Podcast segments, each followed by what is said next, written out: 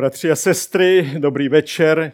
Přeji vám boží pokoj a Kristovo milosrdenství. Jsem rád, že mohu tady stát na tomto místě. Přicházím s úctou a pokorou, zvlášť při eh, službě slovem si toto velice uvědomují. Dneska celý národ slaví 30 let. 30 let ušlo, než vlastně před 30 lety jsme dostali svobodu. Říkám to jsme, protože eh, jsem taky eh, Čech, již eh, podle občanství, i když jsem Čechoslovák, protože můj dědeček byl Slovák a babička Maďarka, ale svoboda není zadarmo. A je až podivuhodně, podivuhodné boží, boží řízení, když vnímám, že dnešní eh, text z první kapitoly knihy Daniela bude nějakým způsobem korespondovat a dotkne se tématu svobody a nesvobody. Jsou někteří zde z vás, kteří málo který zažili období totality a samozřejmě mladší generace se narodila do období eh, svobody a blahobytu. Eh, já se přiznám, že nesvobodu jsem pocitoval jenom v armádě, kdy jsem přišel eh, o dva roky svého života a na začátku o vlasy. Ale teďka zpětně Zpětně vlasy mi rostly, jak vidíte, a zpětně toto eh, období hodnotím eh, jako eh, období určitého přerodu osobností, určitého rozjímání, přemýšlení, hledání určitých cest v životě. A i když jsem byl v té době tradiční křesťan, modlil jsem se, modlil jsem se pravidelně, každý den a věděl jsem, že Pán Bůh mě eh, provázel. A taky, když jsem se přestěhoval v roku 1994 do České republiky, do Prahy a potom následně došlo eh, k mému setkání s křesťany, eh, primárně z baptistického sboru na Vinohrádech, který mi vlastně nastavili zrcadlo, jestli znám Pána Boha osobně, jestli znám jeho slovo. A začal jsem číst písmo, začal jsem eh, vnímat, eh, že žádná jiná kniha předtím, žádná jiná v eh, podstatě filozofie mi nedala nebo nedala ten pokoj a osvobození jako při čtení Božího slova a při rozjímaní nad živým eh, Bohem, nad hospodinem. A to je taky vzácné období a taky jsem vděčný za ty, který, eh, který mi to slovo zvěstovali. Jsem vděčný, že, si dneska, že dneska se slaví 30 let svobody. A jsem vděčný za ty lidi, kteří bojovali za svobodu. Jeden z takových bojovníků je u nás ve sboru Eh, jeho deska na nádvoří. U nás ve sboru bratr Cyril Burget, kazatel, který eh, byl jedním z bojovníkem za svobodu a potom následně zemřel v komunistickém vězení. Není to zadarmo. A já bych teď poprosil sestru eh, Adelu, aby nás uvedla do čtení jako podklad prokázání a bude číst eh, první kapitolu z proroka Daniela. Ve třetím roce králování judského krále Jojakýma přitáhl babylonský král Nebukadnezar k Jeruzalému a oblehl jej. Panovník hospodin mu tehdy do ruky vydal judského krále Jojakýma i některé předměty domu božího. On je vzal sebou do země Šineár, do domu svého boha, a ty předměty přinesl do chrámové klenotnice svého boha. Král pak řekl Ašpenázovi, vrchnímu komorníkovi, aby ze synů Izraele, jak z královského potomstva, tak ze šlechty, přivedl mladíky, kteří nemají žádnou vadu, hezkého vzhledu, rozumné v každém ohledu, vzdělané i chápavé, kteří jsou schopni sloužit v královském paláci a učit se chaldejskému písemnictví a jazyku. Král jim nechal stanovit denní dávku z královského přídělu a z jeho banketního vína, aby je tři roky vychovával a někteří z nich, aby sloužili králi. Mezi nimi byli ze synů judových Daniel, Chananiáš, Míšel a Azrajáš. Vrchní komorník jim dal jména. Dano, Danielovi dal Belčazar, Chananiášovi Šadrak, Míšaelovi Méšak a Azariášovi Abednego. Daniel si ale vzal k srdci, že se nebude poskvrňovat královským přídělem a jeho banketním vínem a snažil se dosáhnout i u vrchního komorníka, aby se nemusel poskvrňovat. Tehdy Bůh dal dojít Danielovi u vrchního komorníka milosudenství a slitování. Přesto řekl vrchní komorník Danielovi, bojím se svého pána, krále, který vám nechal stanovit jídlo a pití. Jestliže uvidí, že vypadáte přepadlej než mladíci vašeho věku, připravíte mě u krále o hlavu. Daniel tedy řekl správci, kterého Danielovi, Chananiášovi, Mišélovi a Azirášovi přidělil vrchní komorník. Vyzkoušej, prosím, své otroky během deseti dnů, ať nám dávají k jídlu nějakou zeleninu a k pití vodu. Pak se před tebou ukáže, jak vypadáme a jak vypadají ti mladíci, kteří se stravují z královského přídělu. A jak uvidíš, tak se svými otroky nalož. On je v této věci poslechl a pod deset dnů je zkoušel. Po uplynutí deseti dnů bylo vidět, že vypadají dobře a více přitěle než všichni ti mladíci stravující se z královského přídělu. Proto jim správce víno odnášel královský příděl i jejich banketní víno a dával jim zeleninu. Této čtveřici mladíků dal Bůh, že znali všechno písemnictví i moudrost a rozuměli tomu. Danielovi nadto dal chápat každé vidění a sny. Po uplynutí doby, kdy měli být přivedeni, jak řekl král, přivedl je vrchní komorník před Nebukadnezara. Král s nimi hovořil a mezi nimi všemi se nenašel nikdo jako Daniel, Hananiáš, Míšel a Azariáš. Nastoupili tedy službu, nastoupili tedy službu před králem. A vždy, kdykoliv po nich král žádal moudré chápání, shledal, že desetkrát převyšují všechny kouzelníky a věžce v celém jeho království. Daniel sloužil až do prvého roku krále Kýra. Děkujeme za čtení. Pamatuji si modlitbu jednoho starého bratra v prostorách církve bratrský. Bylo to před možná zhruba 10-12 lety. Říkal, pane, pokud jsme se spronevěřili a ztratili jsme rizost a přesvědčení víry v tebe jako v hospodina živého, Ocitli jsme se v blahobytu a nezvládáme to, neplníme své poslání a nejsme svědkové, tak panovníku vrať nás do období totality. To byla síla. Nepamatuji si, kolik procentuálně z tohoto celého shromáždění řeklo k této modlitbě Amen. Ale byli to jedinci. Všichni byli zaraženi a přemýšleli, co to vlastně je. Kde je církev v období blahobytu a kde jsem já? Každý osobně musíme přemýšlet. Kde jsme my, kteří žijeme ve svobodě? S Danielem a jeho přátelé bylo to zcela jinak.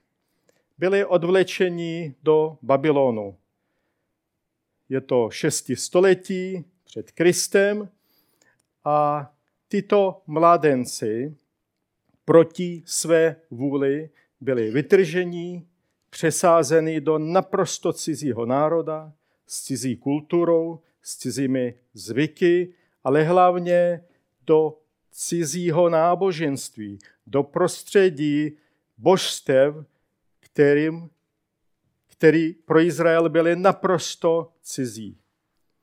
Co teď?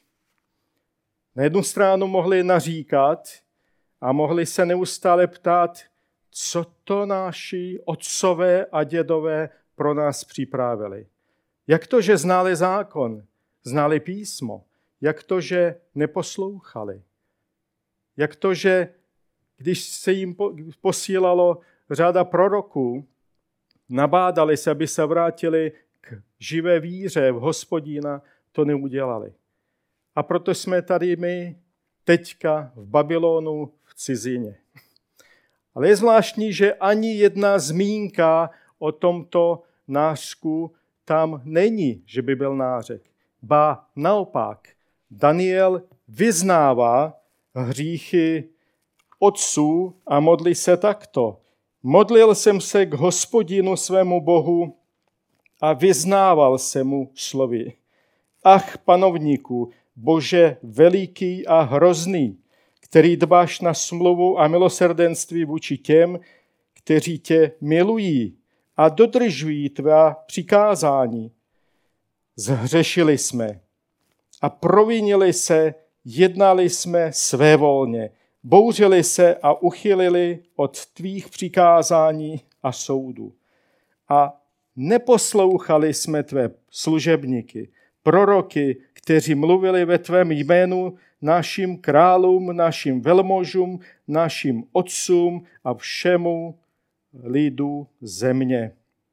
Na tvé straně panovníku je spravedlnost, na nás je zjevná hanba až do tohoto dne. Je na každém judském muži, na obyvatelích Jeruzaléma, na celém Izraeli, na blízkých i dalekých, ve všech zemích, do nich si je rozehnal pro jejich spronevěru, pro jejich spronevěru, které se vůči tobě dopustili. To je úžasné vyznání. Odváha se stavit do mezery za své předky. Úžasné vyznání Danielovi modlitby. Ani špetka nářku nad sebou. Špetka je nářek nad situací. Nářek nad tím, že se spronevěřili. A Daniel se staví jako jeden z těch, kteří se dopustili vůči, vůči hospodinu nepravosti. To je obrovské svědectví. Vracíme se k našemu textu a vidíme, že hned od začátku hospodin je u díla. Hospodin dopouští. Hospodin určí, určuje čas. Hospodin začíná a ukončuje dění člověka, protože je svrchovaný.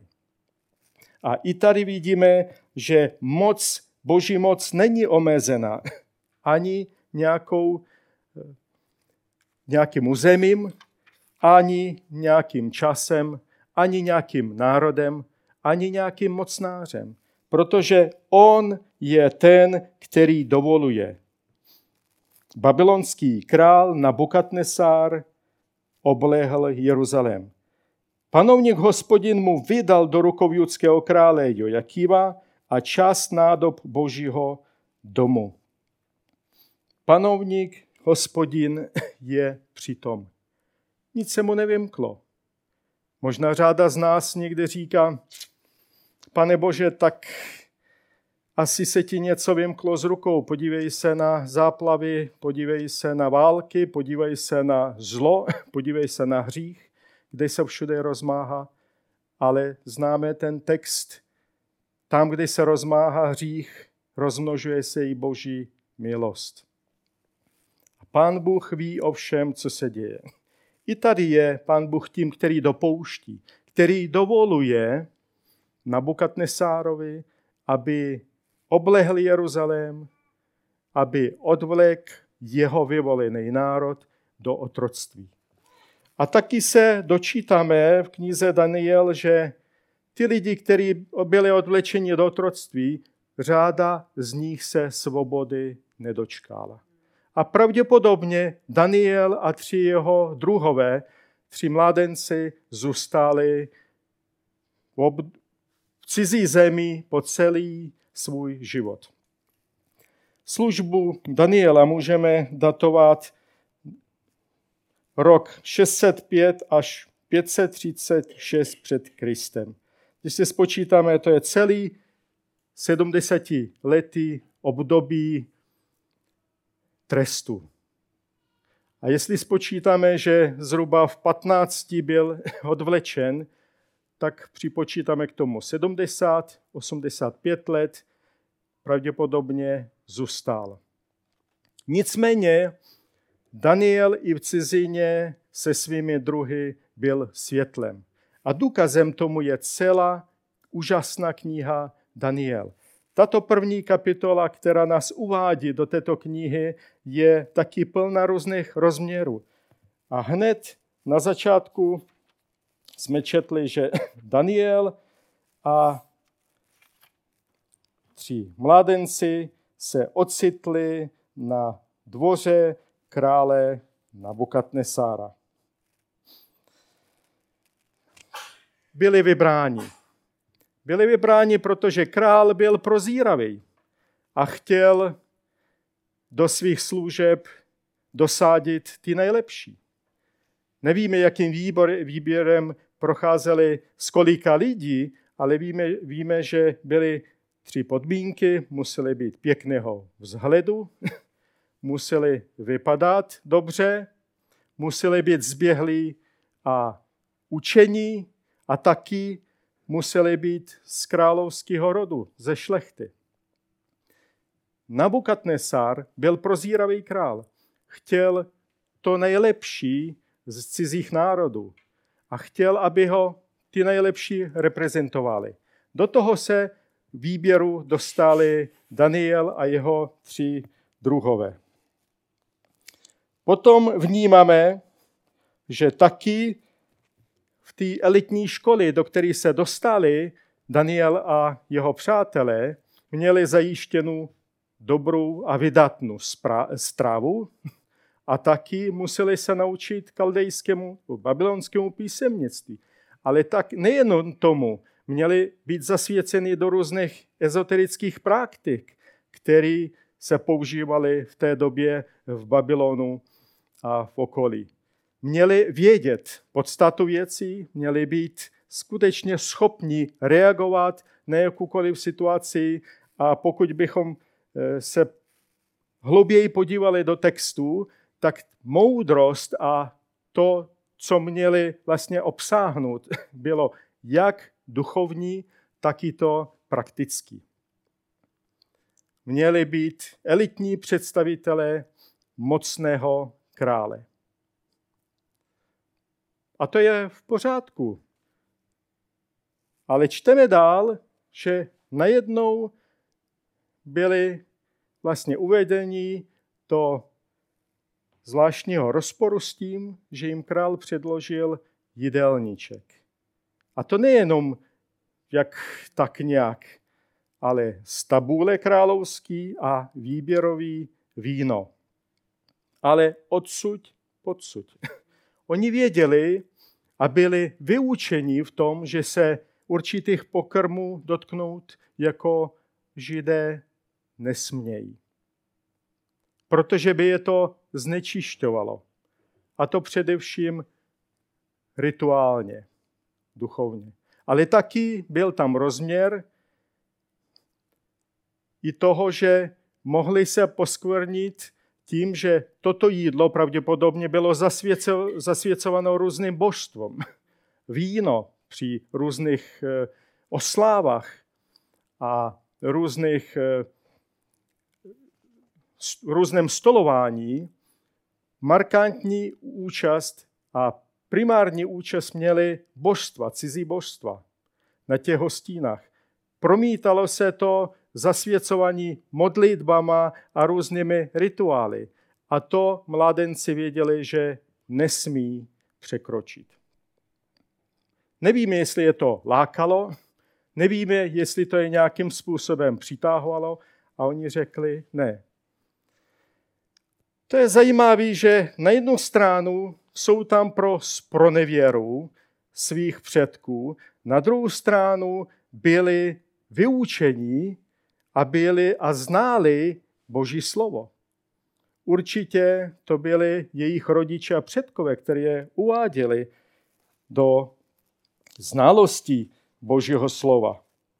Protože v 5. Mojžíšovi čteme, budeš je vštěpovat, to znamená zákon, přikázání, nařízení, budeš je vštěpovat svým synům a budeš o nich rozmlouvat, když budeš sedět doma nebo půjdeš cestou když budeš uléhat nebo vstávat. Víme, že se určitý bohoslužby a určitý vyučování v rodinách konaly. A mládenci to věděli. A chtěli to převést v praxi nejenom proto, že byli vyučeni tomu, ale protože věděli, kdo je hospodin. Daniel předně, který přece vzal, který si položil na srdce, že se neposkvrní, a do toho byli uvedeni i jeho druhové, věděl dobře, jak, jak psal prorok Jeremiáš, avšak hospodin je Bůh pravý. On je Bůh živý a král věčný. Před jeho rozlícením se chvěje země. Pro, pro národy neobstojí před jeho hrozným hněvem. Jeremiáš 10, 10. Nabízí se jim velká budoucnost. Nabízí se jim kariérní postup, elitní vzdělání. Ale přece jenom jsou věci, přes který nejede vlak. Nechtějí to přistoupit. Ale opět zde je hospodín. Když jim ten velitel dvořánu nabízí jídlo, chce, aby vypadali dobře, oni říkali, počkej, nebudeme jíst maso nebo lahutky, nebudeme pít víno, dávají nám jíst zeleninu, dávají nám pít vodu. A otestují nás. A i do tohoto okamžiku vstupuje hospodin, protože naklání srdce toho muže, který, který mohl přijít o hlavu. Čili nejenom Daniel a jeho mládenci, ale i tento jejich dozorčí, který měl dbát a měl nad nimi mít dozor, mohl přijít o hlavu, když odmítli. A vůbec odmítnout pohostinství, to bylo přistoupení určitých způsobů. Daniel a jeho mladenci zůstali věrní. Samozřejmě ten jídelníček, pokud byste se chtěli blíže podívat, tak Leviticus 11. kapitola mluví o rybách, o ptácích, o živočiších a e, přiblížené s tomu, co směli a co nesměli jíst Izraelci. A bylo to, podsta- bylo to podstatně mnoho. Chvála Pánu Bohu za to, že my jsme od toho osvobození. Protože, jak píše apoštol Pavel Timotejovi, tak čteme, neboť všechno, co Bůh stvořil, je dobré a nemá se zavrhovat nic, co se přijímá s díkou zdáním. Vždyť je to posvěceno Božím slovem a modlitbou. 1. Timotejova, 4. kapitola. Ale vůbec se nedívíme, těmto mládencům, kteří chtějí zůstat věrní. A taky se nemůžeme divit Petru, který tak hoževnátě odmítal jídlo, když dokonce byl pánem Bohem povolán do mise s evangeliem k pohánům do Cesareje, do domu Kornelie. A když němu zazněl hlas, staň Petře, zabíjej a jes.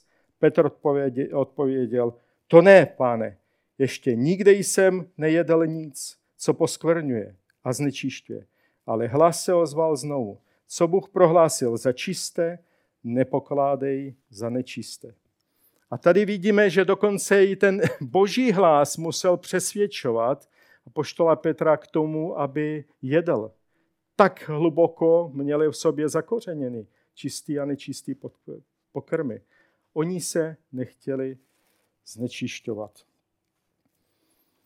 Pokud půjdeme dál v našem textu, tak vidíme obdivuhodnou strategii krále Nabukadnesára, který dbá na to, aby proměnil identitu těmto mládencům.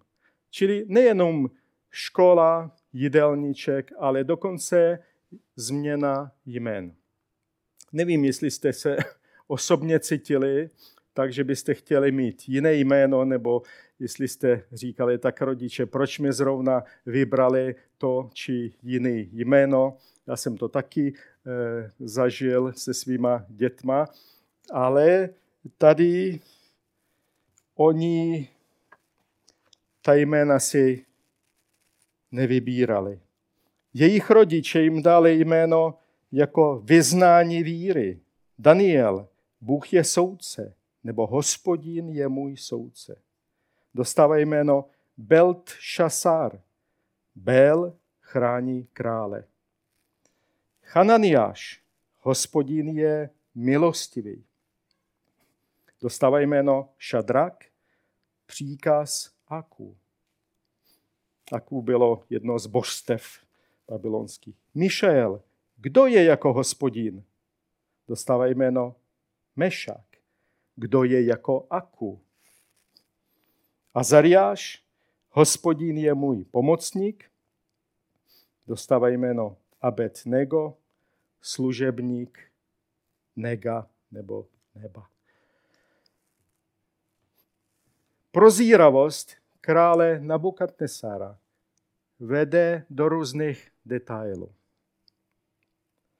Samozřejmě, že nakonec tyto chlapci byli nazývaní těmito jmény a slyšeli na to jméno. Ale byli si vědomí toho vyznavačského jejich postoje. Přesto všechno, že byla snaha je naprosto nejenom zmanipulovat, ale vytrhnout, a to i s kořenem, proměnit identitu, proměnit myšlení, dát jim novou výchozí platformu v životě. Přesto všechno zůstávají věrní. A je někde až komický, když eh, procházím eh, Prahou a slyším, jak cizinci se snaží tak nějak eh, kokrhaj a říkají Ježíši Marie, Ježíši Marie. Říkám si, to je zvláštní, jak se chtějí tomuto prostředí připodobnit i v tom. A je mi líto, když toto vlastně vyslovují křesťané.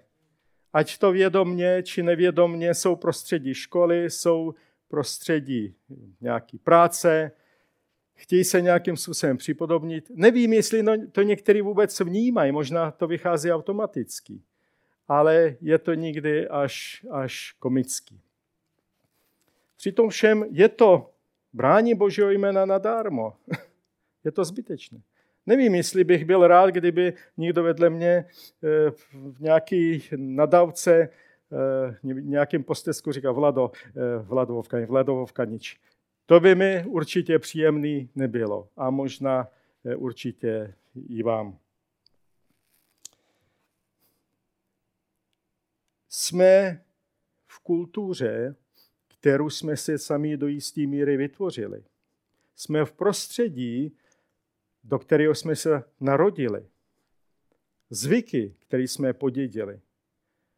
Ale to je úžasný, že Pán Bůh osvobozuje i od takovýchto zvyků. A nikdy je na místě se postavit určitým lahůdkám, který nabízí tento svět. Je na místě říct ne, odsud až podsud. Samozřejmě nemůžeme uniknout životu v tomto světě, ani po nás to písmo nežádá, ani Pán Bůh po nás to nežádá. Naopak jsme povoláni, aby jsme šli do všech končin a nesli evangelium. Byli živým svědectvím. Pokud pokročíme dál v našem textu, tak vidíme, že po těchto deseti dnech, a můžeme to brát jako určitý číslo plnosti ve starověku, nevíme přesně, jestli to skutečně bylo deset dní nebo nějaký období.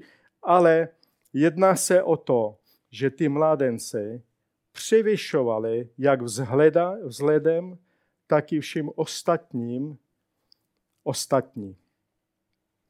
A po ukončení té elitní školy dokonce desetkrát převyšovali v znalosti, v moudrosti a v porozumění věcem než ostatní. Pán Bůh to tak udělal. Pán Bůh to zařídil. A já jsem přesvědčený, že jestli my zůstaneme věrní v tom naším povolání, poslání, v tom, kde jsme, jací jsme, tak Pán Bůh bude při nás. To neznamená, že nás vždycky třeba vysvobodí ze všeho. To neznamená, že nepřijde nemoc, nepřijde období nějakého těžkého, těžkých zkoušek. A, ale proto všechno jsme božími dětmi. Jsme vsázení tam či nám a pán Bůh ví o nás. Pán Bůh ví, co přichází a co nepřichází. Pán Bůh ví, proč na nás to dopouští. Nikdy proto, aby naše víra byla sformována, sformována, aby prošla určitou zátěžovou zkouškou.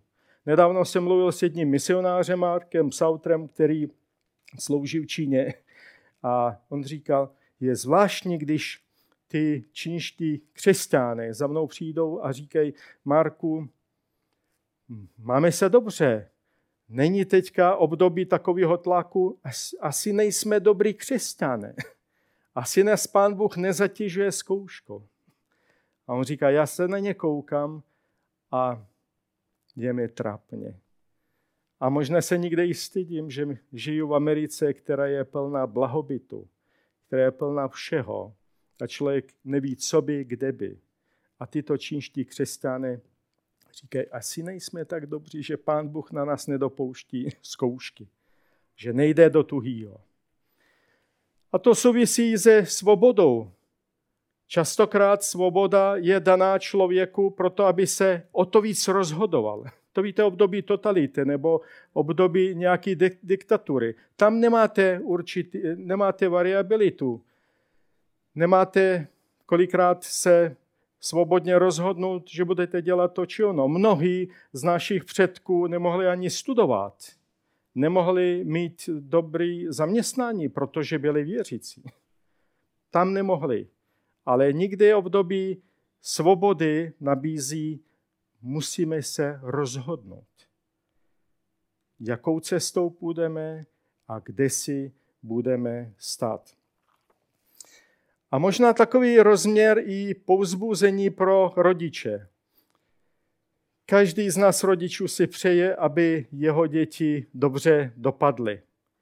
A tady je tomu krásný příklad. Rodiče se spronevěřili, předkové, ale děti se staly svědectvím. Svědectvím živého Pána Boha. A to je pokořující. To je nesmírně zahanbující pro tu generaci, kdy tyto mládenci, bylo jim 14, 15, 16 let, byli úžasným svědectvím. A pro nás velkým povzbuzením. Mě takovýto příběhy, události fascinují. Tyto mládenci byli svědectvím. Chtěli být svědectvím. Nebylo to nucené, nebylo, nebylo to pod nějakým děsem, strachem. Oni věřili, že Pán Bůh je živý. A tak, jak jsem četl kousek z Danielovy modlitby, Pán Bůh to dopustil. A Daniel si toho je velice vědom. Ale stojí tam na tom věrném místě ve víře v živého Boha. Ten další rozměr je rozměr přátelství. A chtěl bych vás povzbudit, aby, abychom si vážili jeden druhého. Protože to není jenom pro nic za nic. Abychom si vážili bratři a sester ve společenství protože se můžeme jeden za druhého modlit, pouzbuzovat se navzájem. A určitě tyto čtyři mládenci byli, drželi při sobě, jak bychom mohli číst v dalších kapitolách. Je smutné, když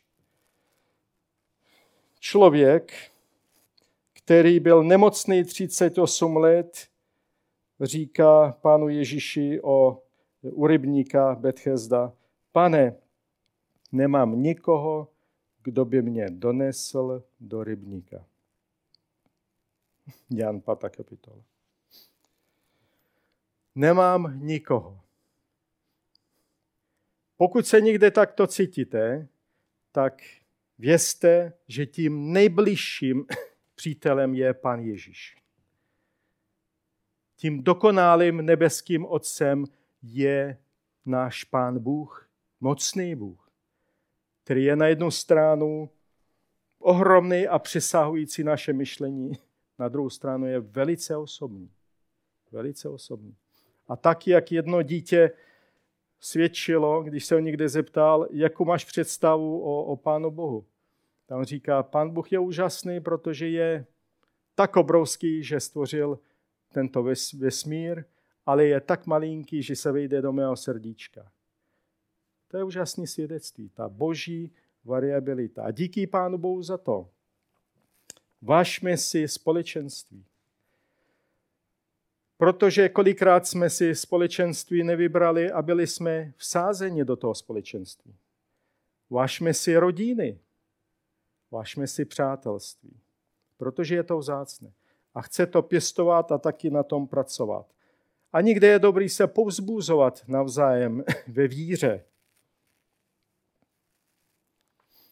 A ten, eh, ten hlavní rozměr, který můžeme využít k aplikaci, že Apoštol Pavel říká, že všichni jsme zřešili. Nejenom to byli ti, kteří se spronevěřili vůči hospodinu a byli odlečeni do babylonského zajetí. Potom se vrátili. Potom zase byly nějaké problémy. Ale všichni zřešili a jsou daleko od boží slávy. A je to jakási výzva, že právě pro, pro tu oběť Pána Ježíše Krista jsme dostali svobodu. Tu pravou svobodu. Protože Pán Ježíš říká, že poznejte, poznávajte mě, jeho, zůstaňte v jeho slově a skutečně budete v pravdě osvobozeni. To je ta pravá svoboda. Tak ať křesťané žijí dneska v době blahobytu nebo v zajetí. Ať žijou v jakýchkoliv podmínkách, tu pravou svobodu skutečně dává Pán Ježíš Kristus. A proto mnohdy vidíme radost těch především nesvobodných křesťanů, který prochází nesmírnou zkouškou. Můžou se radovat, protože ví, co to je práva svoboda že jednou nesvoboda skončí. A tak, jak nesvoboda těch lidí, kteří byli odlečeni v různých vlnách, tak potom se vráceli za Ezdráše, Nehemiáše, dělali rekonstrukci, obnovovali zdí, chrám posledně. Vrátili se. Věděli, že jednou se vrátí. Taky my můžeme žít s nadějí, že jednou budeme v tom skutečným, dokonalým blahobytu se svým nebeským Otcem a s Pánem Ježíšem Kristem. Jednou to všechno skončí, to, co je vidět. A proto, proto se těšme na tu dokonalou svobodu, kterou můžeme zažívat už tady a zde v tomto životě. Amen.